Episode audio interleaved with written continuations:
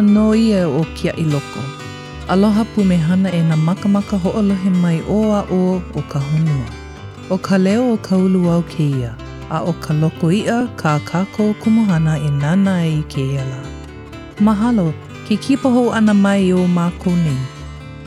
As Leija shared, that's the life of the Kia'i Loko, keeper of the fish pond, a practice about which we'll learn in this episode. We're happy to be with you today as we launch our third episode of Season 2 of Kaleo Kauluau, with our focus on sustainable cultural practices rooted in place on this awesome island of Hawaii. Aloha Drew, pehe oi. Mai ka'i mahalo, pehe oi. Mai kai, I'm happy to be here with you as we record another great episode. Who are our mea kipa? Well, today three members of the group that is named Hui Ho'ole Maluo will be joining us. They are Kamala Anthony Manoa Johansson and Nahoku Kahana. Lei, you, Bruce, and I all enjoy a special relationship with these folks. We've spent some truly amazing time together at Honokea Loko, the fish pond at Waiuli next to Richardson's Ocean Center in Hilo. We've learned so much from these folks about traditional aquaculture as a key component of island sustainability, about forms of life that inhabit the fish pond and coastline, and the interrelationships, about place names, and so much more. We've had fun with these guys and appreciated their community spirit and dedication to Keaukaha and its unique water oriented environment. Yes, I mahalo you and our Hui Ho'ole Maluo friends for inviting me into that space and for the relationship that I now have with that vahi. As you know, I was raised on the west side of Oahu and Makaha is my kai, which is a stark contrast to Waiuli. But now that I've had the pleasure and opportunity to halihali pohaku, or pass rocks to be used in constructing the wall and channel, uh, also plant natives and learn about the history of that place, I now think of that area as my hilo kai. Drew, would you mind introducing the first of our three special guests? It would be my pleasure. Kamala Anthony grew up at Waiuli in Keaukaha in Hilo, where she co-founded Hui Ho'ole Maluo as the director. The ocean coastline has been her playground and laboratory from which she's drawn most of her knowledge of Hawaiian culture and practices. It also ignited her interest and her commitment to caring for our ocean environment and working towards a sustainable lifestyle by means of Hawaii's lokoi'a, or fish ponds.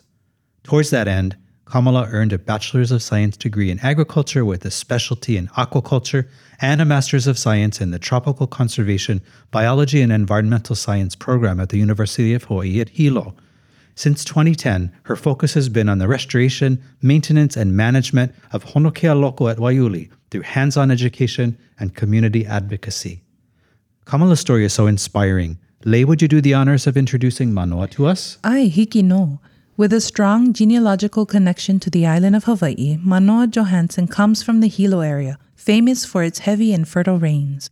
As a child, he was raised amongst many communities focusing on the perpetuation of cultural practices from the taro patches of Waipio, the fishing grounds of Punalu'u, the reef systems of Laihala, the wooden dance floors of Halao Kekuhi, the black sands and canoe clubs of Hiloone, and the native forests of Hilo and Hamakua, all of which have helped shape the person he has grown to be.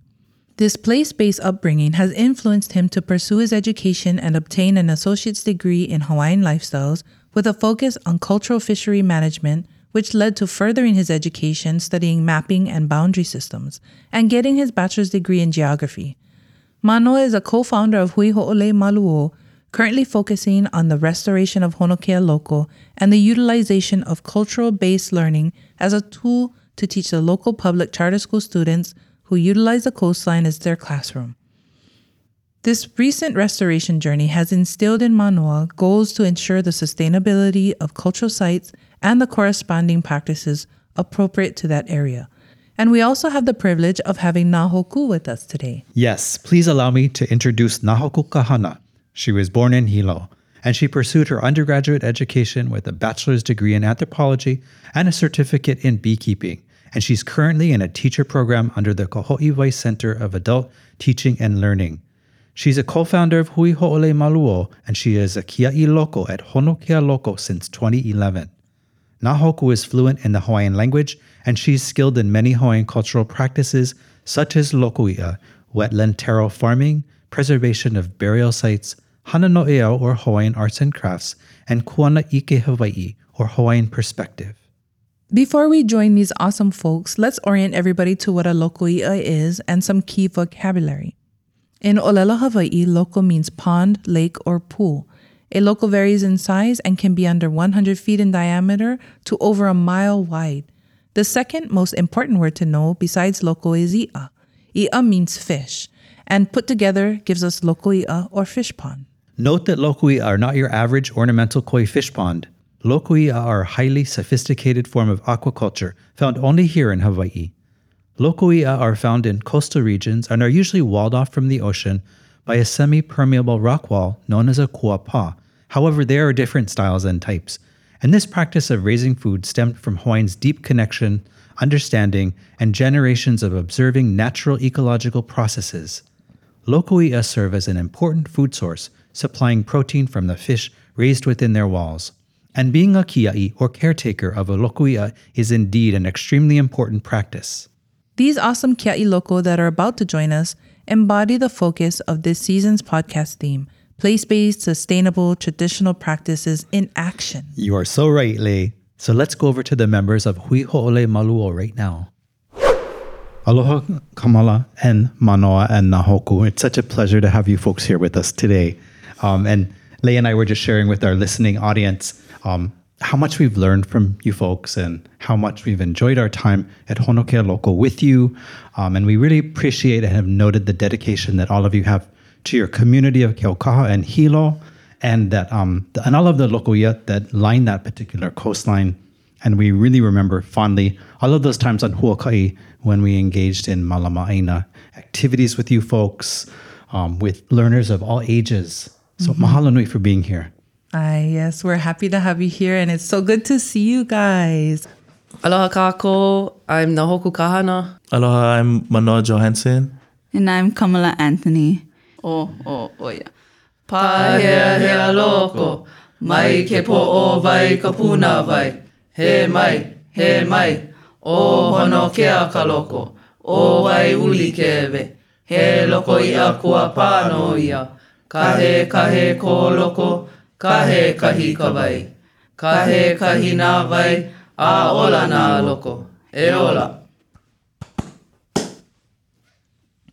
Mahalo nui for sharing that mele with us, and I know there's a lot of information in that that introduces the space to us. But for those who have not had the opportunity to experience the beauty of Honokea Loko, could you please give us a short introduction to place as far as where it is, what it looks like, sounds and feels like, and of course what you folks do there?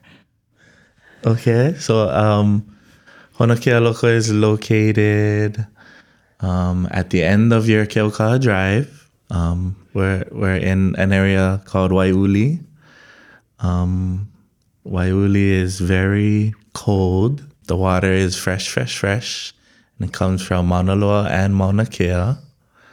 Um, Honokea Loko is maybe about an acre in size. Um, and yeah, Honokea Loko is is where we all work, where we all play, where we all swim. So, yes, I'll add to, to what Manoa is talking about this location, um, Honokea Loko, along the, Keo, the Keaukaha coastline. Like he said, it's a brackish water environment. Uh, fresh water and salt water mixing together to create this pristine ecosystem that allows for the opportunity of lokoi'a, a fish pond in its most simplest form, um, but not only a fish pond, a place where people, uh, more specifically, entire communities come together to build a relationship with a single space to provide food for that community. Uh, so, understanding this place and uh, learning from Kupuna has allowed for uh, that same opportunity for Hui Ho'ole Maluo. Um, and Hui Ho'ole Maluo is us group of friends talking today. Nahoku Kahana, Manoa Johansson, and Kamala Anthony, we are the founders of Hui Ho'ole Maluo. We, our foundation um, is Honokea Loko, and we started off as as friends. Um, prior to us being an organization, prior to us being a nonprofit entity, uh, we grew up. We all grew up together, and and I think that has allowed um, allowed us to be so successful. Is that uh, we have built trust with each other, and our ohanas are all very close, and um, the pilina, the you know the the relationship that we share with one another is so strong. Um, and I think that's what we're here to talk about today is that journey and that we hope to to maybe engage other people, um, other community members who who are interested in this kind of work so that we can begin to strengthen our relationships to one another in the community and um, yeah, sustain our communities better. Okay, so um, a little history about Waiuli. Um, the Malohano were the original caretakers of this aina. Um, they resided at Waiuli, um, specifically in a place called Puakahinano. So if you go down to Waiuli, there's still the Hala Grove all the way in the back.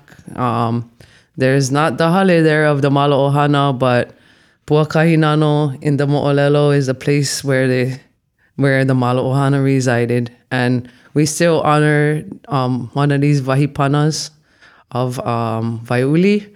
Um, so the historical landmark that resides at um, Hona, um, Waiuli is Halilikikini. Halilikikini was built in the 1920s by Papa Malo, the father of the Ohana. Um, it was built as a gift.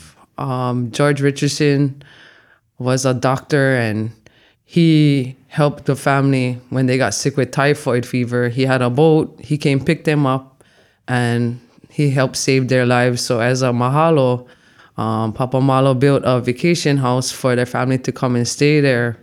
And when he built the hale, he built it as if it was a ship piercing through the ocean. So when you go down there, you can see the um, pohaku pillars that how the house was constructed, and you can like literally see it. Like you know, imagine yourself there, and a tidal wave is coming, and you just picture the house as it as it is like a boat, a ship piercing through the sea, and um, it still resides here to this very day, um, showing the connection of Papa Malo to the space and you know his pilina to the vahi, his connection to that vahi. Um, that's kind of what we're striving for is that reconnection, reconnecting to place and the space. Yeah, so that's kind of like our our reminder, like okay, this is the level of connection that the Malohana had with this vahi. So how are we gonna get to that level? So that's kind of like a thing that we can like you know compare ourselves to like the level of where we need to be in that space you know Yeah, and that that hale that she's talking about, hale likikini, just to provide a little bit more reference to, is the Richardsons is now what is the Richardsons Ocean Center, right? And mm-hmm. so exactly what Nahoku is saying that that hale was built by Papa Malo, his connection um to that space, that hale being there over hundred years now, still standing is a testament to his connection to that place. And so exactly we're trying to be like Papa Malo in a sense, right? be so well connected that whatever we build and whatever relationship that is built in that space can remain there for many, many, many generations to come. I'm curious for would you would you folks mind sharing a little more about Waiuli and um, Richardson's as as names for that area, as well as any other um, place names that you haven't shared yet? So Waiuli is the name of the traditional area that we work in. Um, Waiuli is the name of the of the bay itself and the the area within that bay. Um, Waiuli got its name because of the amount of fresh water that that you can get there. Um, all the way to where the, the bay ends. We, we call it the drop off. Um, and that amount of fresh water is is why essentially Waiuli got its name. Um, the uli aspect of it is is that area of the drop off where the fresh water, the brackish water, kind of meets the salt water and that that connection between the two, um, the uli. Um, the name Richardson came up after, you know, after time, the Richardsons Ohana resided there and entities like the state, the county, they, they acquired the property and um, people familiarized it with, with the family. So it, they stuck the name to the place. So Richardson's Ocean Center, it is what it is because of the, the Richardson's Ohana. Mahalo. um, I'll, I'll just add that the difference between using Waiuli and Richardson's is something that we, we learn is that when you say Richardson's every time, you know, uh, the power in that name is that you're always remembering that, oh, this Ohana Richardson's lived here. You know, it almost puts it as if the Richardson's Ohana owns this space still. But when we say Waiuli, then we're giving life and mana to um, to what that that meaning is. And if we think about what Manoa said as far as it being the relationship between the, the fresh water that's coming from Mauna Loa and Mauna Kea to the drop off the deep blue ocean, then we're giving life to all of the the the things that live within and the relationships that are built within that ecosystem. Kako'o. Okay, so going from Honokea Loko, um, Honokea Lokoi'a is specifically the pond. Um, Honokea is the bay. Hono is um, bay and Kea means white. So Honokea, we like to honor that name because growing up, we never, we didn't, we weren't familiar with these names. We had to dig it up and find a cultural assessment and you know, get the interviews from the Malo Ohana's um, grandchildren talking about these places. That's how we came to know the you know of these places. Yeah. So when when we were small, we never know any of these Inuas. But now as Makua, we're trying to honor these places for the next generation. So Honokea is talking about the White Bay, yeah, that resides right outside of Honokea Lokoi'a. So Honokea Loko is like Loko is inner. So that makes sense why they call it the Lokoi'a, because it's the inner part of Honokea, but it's also a part of it. Um, so just with Vahipana, the Vahipana names kind of tell exactly what the space is or how it functions. So anywhere you go, um, we like to honor the names because the name tells the story, tells the function of the place. Um, that's why we believe, okay, the kids, when we go down there, use the name Honokea. And we believe that since we've been using the name, the white sand's been coming back to the bay. Um, we are trying to honor the names, all the names of the place. So we got um, right outside of Honokea. If you look out to the point, um, towards the right, if you're looking out to the ocean, you can see like a slanted rock, and it's known as umiki. Kind of almost looks like a um, a shark fin or like a whale breaching out of the water. Um, umiki, yeah, is sort of Malo Ohana, they have a genealogical connection to the Umi Ohana. Um, of course, we know that was an, a powerful ali'i that was from, ranged from Waipio all the way here to Hilo side. So he had his connection to the Malo Ohana. And Umi is, you know, that relation to Umi. And Ki'i is like, you know, like the, the grabbing of the, those waves, those currents, like grabbing into the bay, the ki'i, yeah, the ki'i action. Um, it also looks like a ki'i, you know. And then there's other things maybe you guys want to throw in there.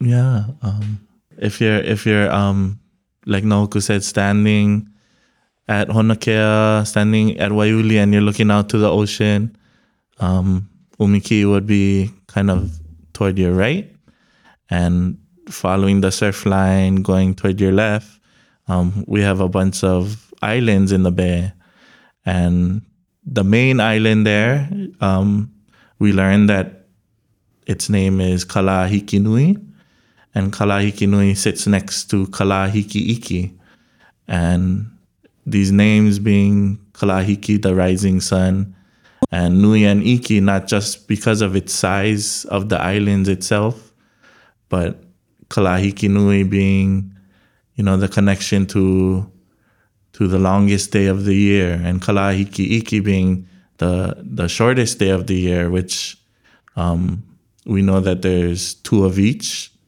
in a in a whole year cycle, two equinox and two solstices. So um, we know that Papa Malo um, having this big relationship with with his area, with the the little little uh, places within Waiuli itself. Yeah, he knew that these sets of islands um, could calculate the times of the year for him.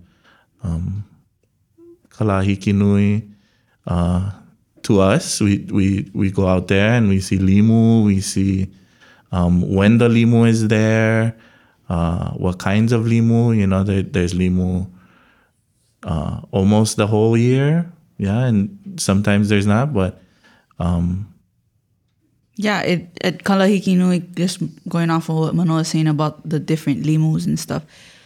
Kalahiki Nui, when we when we arrive, um, you know, walk out into um, the bay on a low tide, and we're able to actually get on on um, that papa with the with the kids.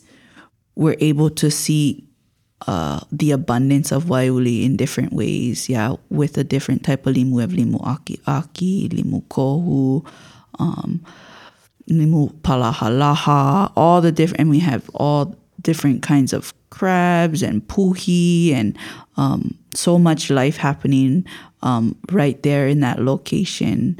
Um, and it's kind of in the border between, you know, the uli and um, the inner sh- uh, shoreline space. So it's really cool to see all of that abundance in that one area.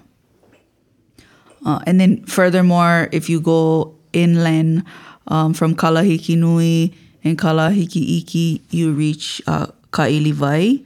And Ka'ilivai is the name of one of our favorite swimming spots. Uh, we grew up swimming there. It's, you know, this tiny little um, kind of inlet with nice sand. From the outside, there's all papa. So, you know, if you're out on the road, it looks like uh, all uh, papa, and um, but when you get in the water, there, it's all nice and sandy. So it's a really uh, fun spot for all the kids. And Ka'ilivai actually is a, a newer name. It's not one that we had to um, that we got from like Kupuna, um, and actually named by a group of friends.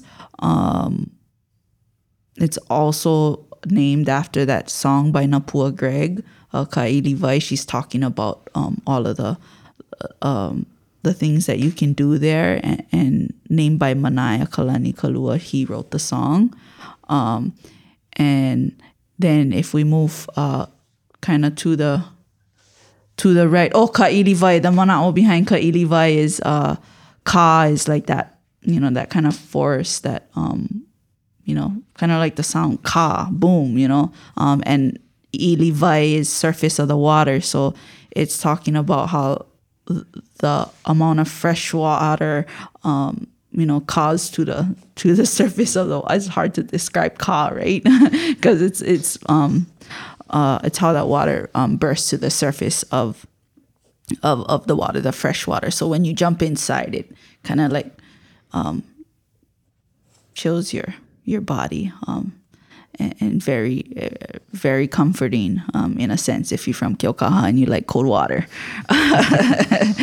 Uh, but yeah that's Ka'ilivai and then if you move further to the to the right side we end up at Hokeo. And that's uh, the classroom space in a sense. And Hokeo is also a newer name that was named by Manai uh, based on our relationship to that place. And it's a little cove of Aina between um, the local and Ka'ilivai where we're able to conduct our like classroom space. This is our meeting space. This is where people prepare to go in the water. And Hokeo is the name of a, a fisherman's calabash, traditionally known as a fisherman's calabash. So if we think about the fisherman's calabash where he carries his hooks and his line, where he prepares to get in the water, uh, we use hokeo, that space, in the same manner, where we're prepared to go surfing and we're prepared to um, you know, work in the lokoi'a, we conduct meetings, and so that's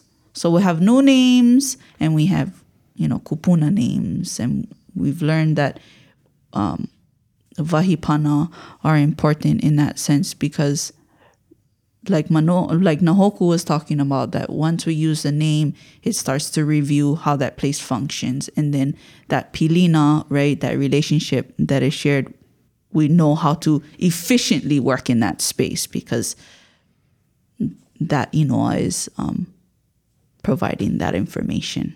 It shares the function and how to interact and how to behave, like you mentioned. Yeah.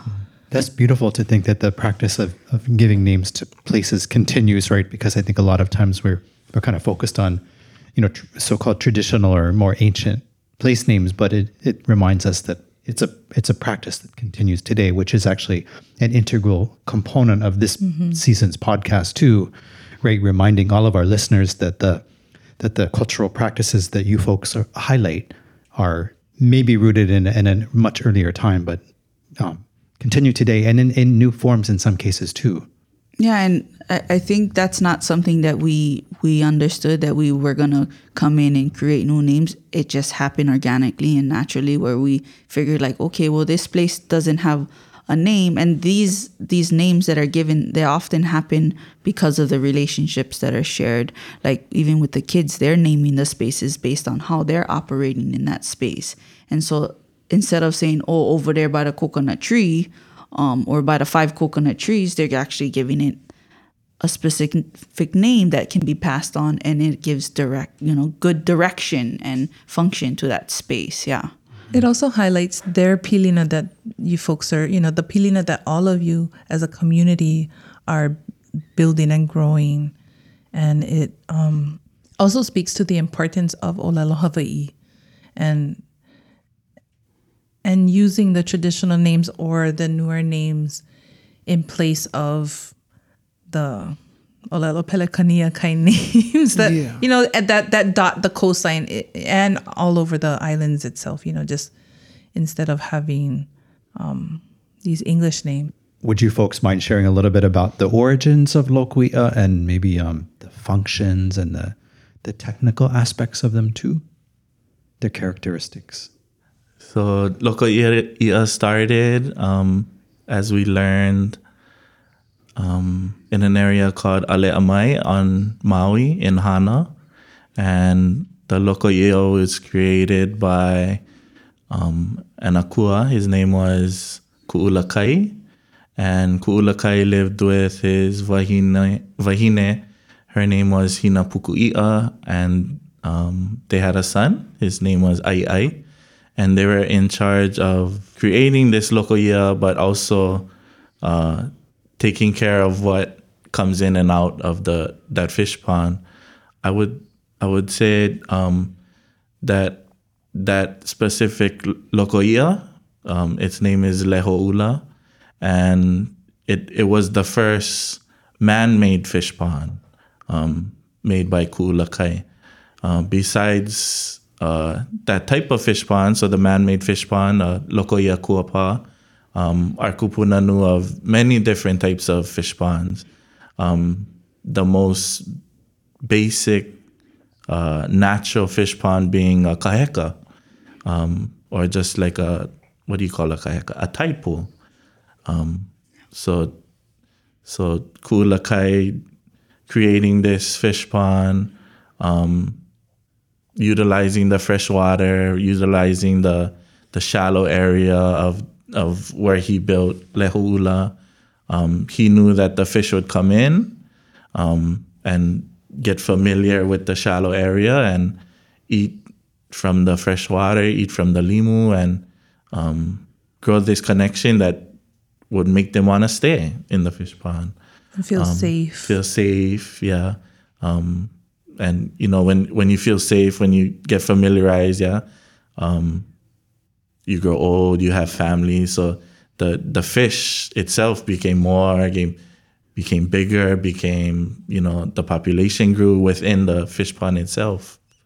Um and that was the our origin of of Lokoia. As practitioners of lokoia, I would say that that is the the the outline, yeah, the outline of of what the practice will tell you. Um, so if you build the fish pond the way the it, the environment will tell you to build it, um, where to put your makaha or your gates, um, where to set all your stones for your for your wall itself, um, and naturally the the fish would come in like like how Ku'ula made it to happen. Um? Yeah, and in a more technical form, uh, you know, we can look at it as these fish ponds. Before they're fish ponds, they're natural nursery habitats, right?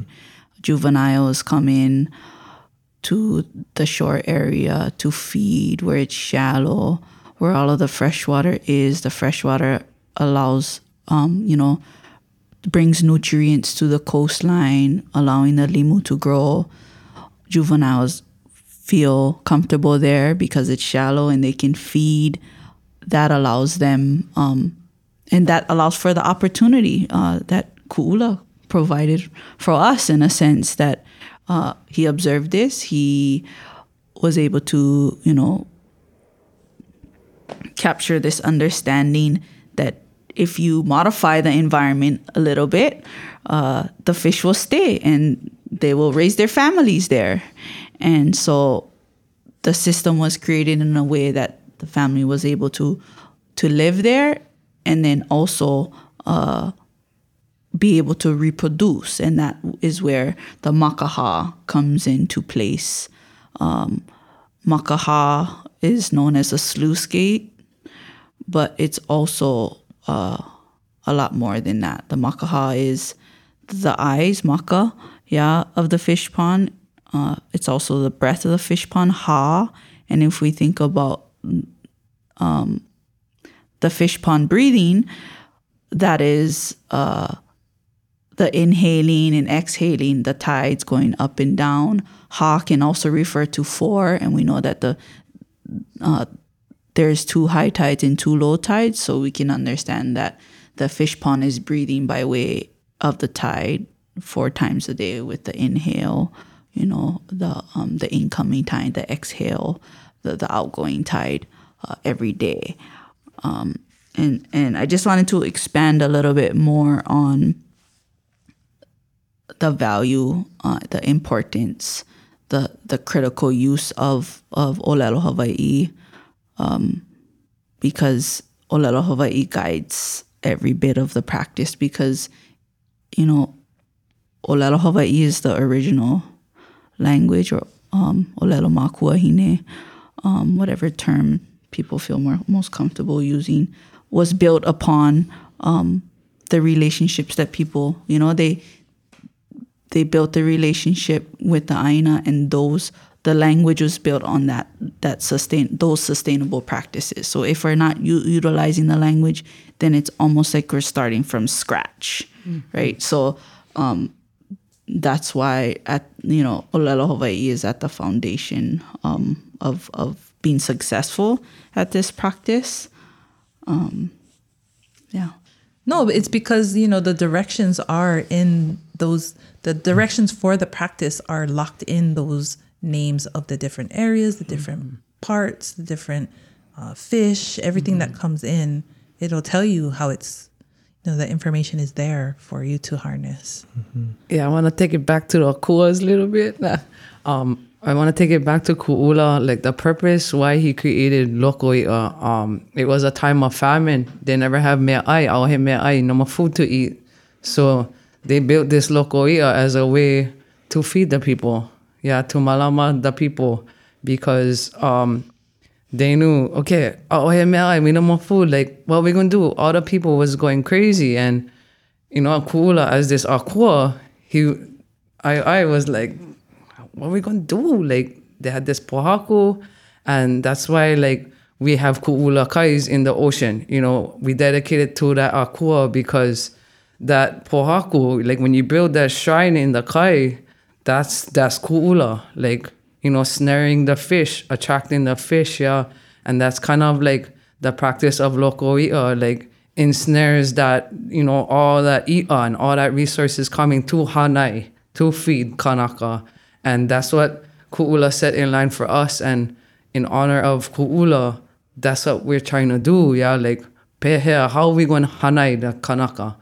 How are we going to ola from, you know, this this source that he even provide for us, like he even show us the ways. Like, are we paying attention? You know, to what he did and what he provided for us. So kind of going off of that, yeah, like ku'ula like it's still yet known, like those shrines, yeah, you build that that even like in places like Miloli'i, they still practice feeding that ko'a. Yeah, and that attracts the male ai. So kind of like the same thing, you know, like Ku'ula stanzas that ko'a, like hanai the ko'a, and then you're gonna get food to eat. Yeah. So like bringing back that you know, from that was from the akua.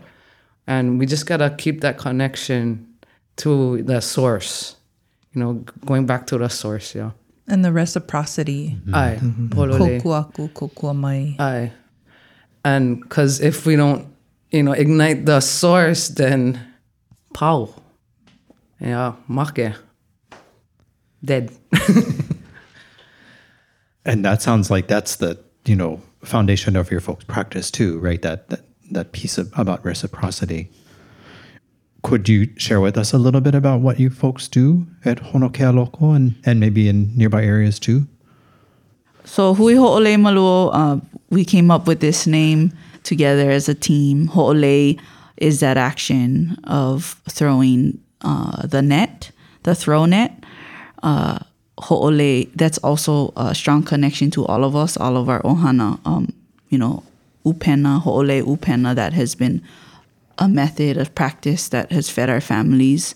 Um, and so ho'ole, that action of throwing the net, casting the net, and then maluo refers to practicing the careful use of natural resources. And so in the work that we do, we hope that we're casting that net and sh- sharing out the careful use um, of of natural resources in a sense, in a technical uh, sense of the of the meaning, uh, and that's hui ho'ole maluo. We started in about 2013 at Honokea Lokoi'a, where we were conducting uh, research as UH Hilo students you know, uh, through Keaholoa STEM program and uh, other programs. Um, and that allowed us to continue the work that we did throughout our college career. And then we started to build up rock walls using examples like Haleolono from down the road. And Haleolono, when we were growing up, we worked a little bit through high school, but very little experience that we had. That was the primary example that we had in the community of a lokoi'a and what a functioning lokoi'a was and what lokoi'a were for. And so when we got together as a team, we realized that, you know, lokoi'a are abundant throughout Keaukaha, and why not start something where we grew up, um, where our families grew up. And so that was the beginning of Honokea Loko um, through research and then building up rock walls and then realizing, well, we need to share out this information if we want it to be something, you know? So we started to reach out to the schools, our local schools, Ka 'Umeke Ka'eo, Kiana La'ana, uh, Lana Kila, those are our kind of first partnering schools. We started to share out the information that we knew, the Vahipana that we were learning about. And so we realized at that point that this was uh, something that was needed in the community and somebody something that teachers were seeking seeking for is that opportunity for students to have an outdoor learning in, uh, environment where they're engaging in um, you know they're applying what they're learning in school directly to the benefit of their own community mm-hmm. uh, and so that's where the term steam comes from and when we started to implement those um, science, technology, engineering, mathematics um, uh, curriculum where students would conduct studies specifically related to Lokoi'a. And um, that grew into partnerships with uh, UH Hilo and through Kipuka and also Keaholoa. And furthermore, you know, we realize more and more that students have been reaching out to us. Any student who's doing research along the Keaukaha coastline have been reaching out to us more and more about their work and wanting to be in, in, involved in the stuff that we're doing, and so that we they can build stronger projects. Um, yeah. Mahalo nui for sharing that. Um, just so we get an idea, would you mind sharing what a typical workday looks like at Honokea? What would people expect to do if if they were going to go and kokua? Our work days are usually set once a month. If you come down to our work days, you know, we'd, we'll introduce you to the vahi. We'll get ready in, in Hokeo. Um, is, is always our, our spot to, to start off the day at the Pico, um, Pico o Hokeo. And our work days usually consist of um, some kind of hana outside of the pond and inside the inside the water. So whether it's it's harvesting pohaku or building the kuapa, the wall, like working in the mala, um, taking care of the the the kalo, the yeah, um, what else? Learning mele. Learning mele. Doing um, tide songs, water songs, um, connecting us to the environment around us. Um, doing hay with kumudru.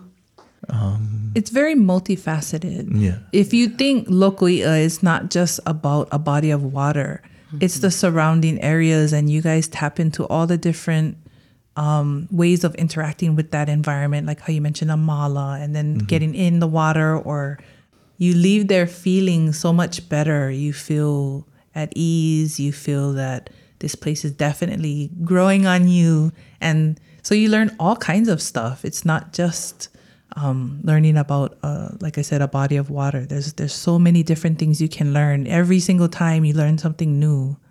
and and you folks have introduced us to so many of the the people right, who live in that area and by people i don't mean human beings but all of those different marine and aquatic organisms right um, who are so special and and it, you know your your folks aloha for them is it comes through each time as you you know share their names and and their habits and where they're found with with our our students with our learners just a quick question. Um, do you mind sharing the names of some of the the fish people who live around Honokea Loko? Yeah. Um, in Honokea Loko, we have Ahole Hole, we have Ama Ama, we have Oopu. We have a, a few types of Oopu, like the Nakea and the Akupa. Um, we have the Opai. We have Opai Huna and Opai Oiha'a. Um, there are two types of camouflage shrimp. Um, we also have we have hapavai, and hapavai is a type of of what would you say? Hapavai? Snail. A type of snail. Um, the hapavai we noticed when we started cleaning Honokea Loko that that they naturally came like out of nowhere, like out of the dirt or something. They just appeared. Um, and we learned over time that hapavai are are indicators of water quality. So th- they're a big guy for us. Um, we also have koloa. We have auku'u. Um, we have ulili and kolea and akekeke, which are all types of native birds. We have um, sometimes non-native birds. We have like at one point we had these geese that were coming. That they're cool. we have um, what else do we have? I think there was an instance of somebody introducing species that shouldn't have been there. Yeah. Um, we we learned that um, in the back part of Waiuli that that we have a that we have somebody introduced tilapia into the water. Um, in the ponds at Pukahinano, we we also have this introduced limu. Um, it's a type of aquarium limu. So, you know, if it lives in an aquarium, um, and it's doing well, it's going to do even more well where there's just fresh water everywhere. So it's a it's a big um, problem in those ponds um, because they're they're overgrowing and taking over the pond. Um, yeah. Yeah, I think that's kind of the essence around Lokoi'a is what we're learning that because it uh, is where the fresh water meets the ocean, it's in this kind of special interface between Uka and Kai uh, where it depends on influence from both. So we're always having to reflect on that and to realize that in order for this to be successful, we need to understand the whole system, right? So, um, what's happening on the Mauna is just as, as important as what's happening out in the deep blue, right? Because those interactions is where Lokoi'a exist. Uh, and so it, it's really exciting and it gives us a lot of work to do. Uh, but I think that was one of the challenges for us as a hui in kind of building the relationship there and helping to in the work that we're doing with the community is that we were lucky enough to start off at a beach park and I'll say this like again and again because oftentimes when you see different entities throughout Hawaii uh, they're uh, in really kind of protected areas Lokoi'a Honokea Loko is in a beach park a county beach park. So it, it is a public space. There's, you know, there's no fencing. People come and go as they please in the evenings, all, you know, hours of the day. And so we really had to build the connection with the community to share what the vision is for the space um, in order for the community to protect it. We couldn't be the sole protectors of that space because it's a public space. And I think that's what we're all trying to get to is that so people can feel ownership over over these things so they protect it right um so yeah Would, uh, would you mind sharing with us a little bit about what the goal is for Hui Ho'ole Maluo and the Lokoi'a in terms of longevity and sustainability and then Aina Momona? Yeah, um, the, I guess the the the wider goal is is bringing back this practice of of lokoia. Um, you know, our our goal in the beginning was to take care of our our beach park, take care of our our lokoia. Um, we all grew up going to this this beach, going to Waiuli, and you know, when we were younger, Honokea wasn't the the cleanest place. It wasn't the the best water quality. Um, but over time, you know, we we go to the beach, we we see it, we see, you know, things thrown in it, we see the water, different color, um, and then you know we we all go to college and we we realize like things like that. The the resource there is lacking, um, and in the beginning we basically used it as a classroom, used it to to build up that resource of the of the lokoia and you know we we ended up joining this big hui of other lokoia practi- practitioners across the state. Um, and we saw like oh we're we're not the only lokoia that's going through this. Um, going through you know I think one thing that we pulled out of the local when when we first started was like rusty old pipes Oh. and like opala kind of things. And, you know, our kupuna wouldn't have done that. Our kuulakai would doesn't want pipes in his lokoia.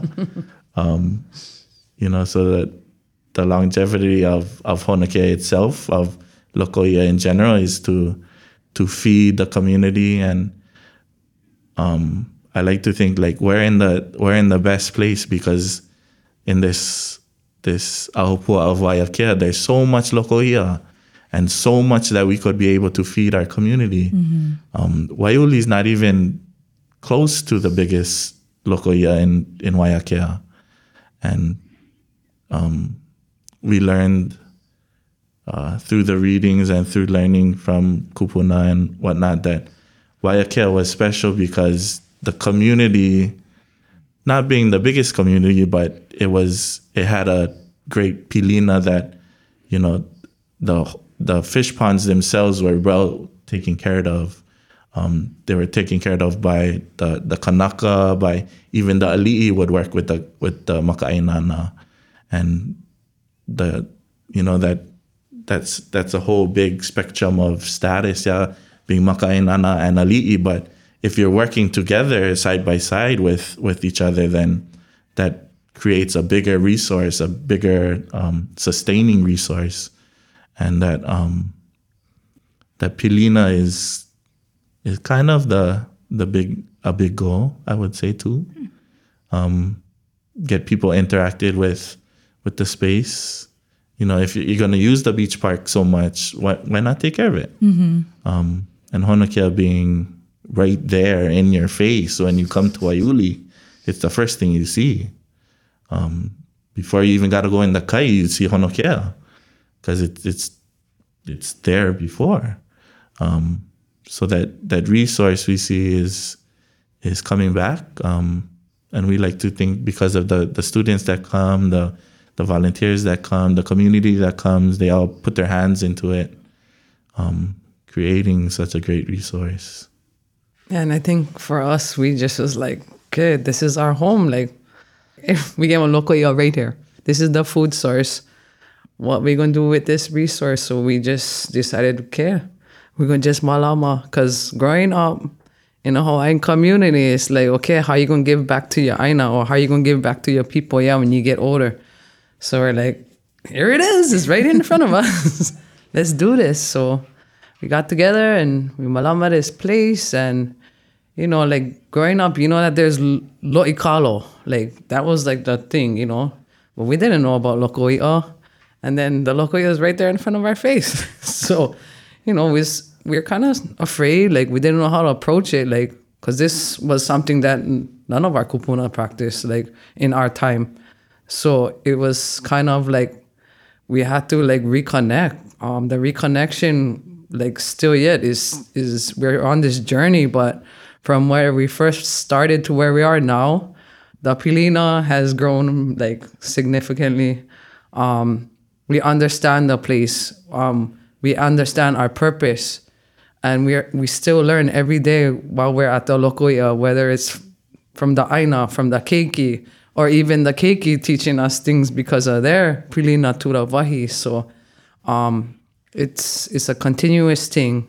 Um, the Aina feed us and we feed the Aina, and it's kind of like a reciprocal thing between us and Aina and Vahi. So just we continue on this this reciprocity and with our our poe, our kaiaulu, yeah, our community, um, everybody who works with us, um, and yeah, Waya Vale.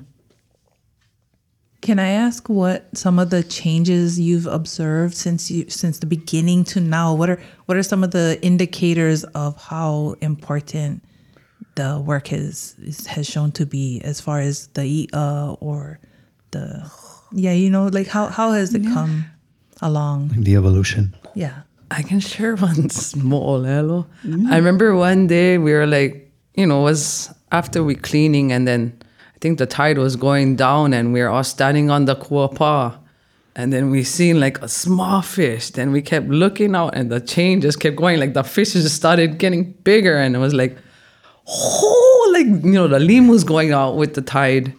That's what they eat. They eat the limu that comes from the vai and the mixing of the kai, the brackish water. And then we just seen the whole chain like of what you know the purpose of what's going on here and that was like the coolest thing seeing from you know the i'a that only eat limu to the i'a that eat the i'a that you know just that line when the tide was going out and we just was watching it and was like that's why we're doing it this is this is what's going on like to like how ku'ula kai just snaring in you know all those i'a yeah come here I.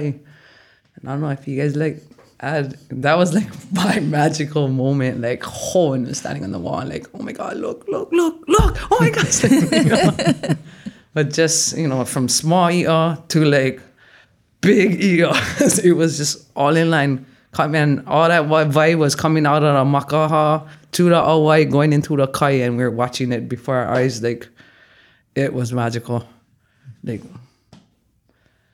Yeah, and I think the interaction part that Nahoku is talking about is like those natural occurrences were happening through through the relationship that we had to the space. You know, there was no awai there previously. There was no kuapa within the walls previously, and we're seeing all of this come back to life. And we're not saying it's because us, but because we're saying that because we're paying attention and we have a better connection to the space that we're able to see that. Like we, that's a privilege, right? To be able to to see um, our connection in action.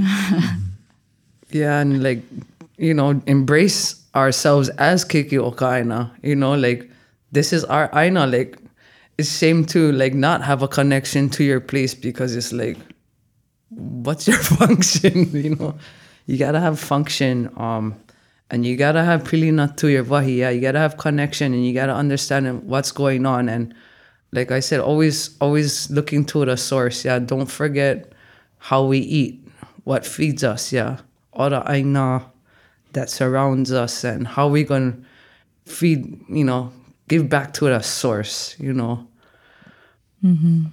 Yeah, and we realize more and more that the space doesn't only provide opportunities for people who just like you know huli kalima ilalo get your hands dirty, but we've had all different kinds of people from all over the world come and participate in doing things for the local yeah they're not only just lifting rocks and physical works of being there but we've had you know um, attorneys in um, training, helping us with reading different agreements with the county. We've had um, photographers come and do different footage, drone footage of the area for mapping. We've had uh, so many different um, practices, both traditional and modern, come together in this space to create a positive impact on the community.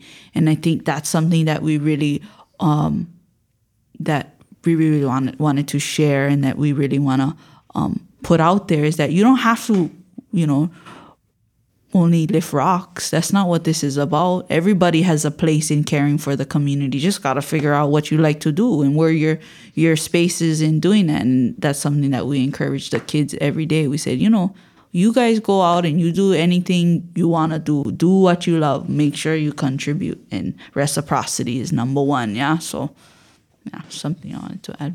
whether it's your leo or hula, you know, like Yeah. we had Halau come down and they rededicated the songs from the Amalo Ohana and they just shared that with that space and you know, that is awesome. Like just just sending that vibration out to the Aina and everything that that's living around there and you know, that's another way to activate them as well.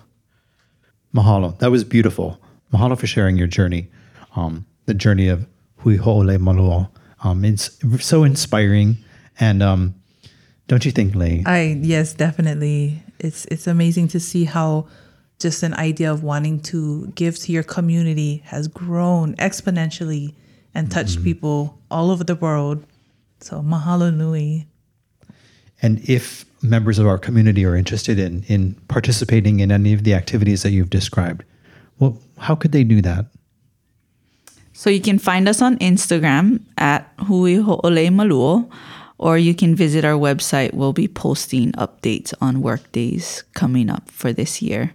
Oh, website is www.huiho'olemaluo.com. We're also excited to announce that we've expanded uh, from Honokea Loko at the beach park. We recently partnered with one of our close partners uh, to acquire a property across from Waiolena, which is known, which we call it Kaumaui. And it's a three acre parcel. Uh, Hui Ho'ole Maluo is the owners of this three acre parcel. Uh, it has uh, mostly local vai on it, so it's a different ecosystem from Waiuli, but we're excited and and we hope to see everyone there soon. Okay. Mahalo. Mahalo. Yeah, mahalo. Mahalo. What an incredible interview with our hoa, our friends from Hui Ho'ole Maluo. We all learned so much about Lokoi'a. Yes, indeed. And we also got a glimpse of all of the things that go along with the practice of being a kia'i loko, such as the importance of Olelo Hawaii in describing functions, habitat, and ecosystems, the richness of Vahipana, of Mo'olelo, and the role of Lokoia in society then and now. It's so awesome that this group of young Kanaka have taken the reins and the kuleana of being kia'i of Honokea Loko and carrying the torch to make Aina Momona, a dream of fertile land rich with resources, come through. We all highly recommend getting in touch with Kamala, Nahoku, and Manoa and the rest of the team at Hui Ho'ole Maluo to become involved physically and spiritually in this amazing community work. Yes. You can check out our blog at hilohawaii.edu slash uluwau, as well as on Facebook and Instagram to learn more. Episodes are also available on Apple Podcasts, Spotify, and other podcast platforms. Until next time, Mahalo, everyone. Ahui ho. aloha.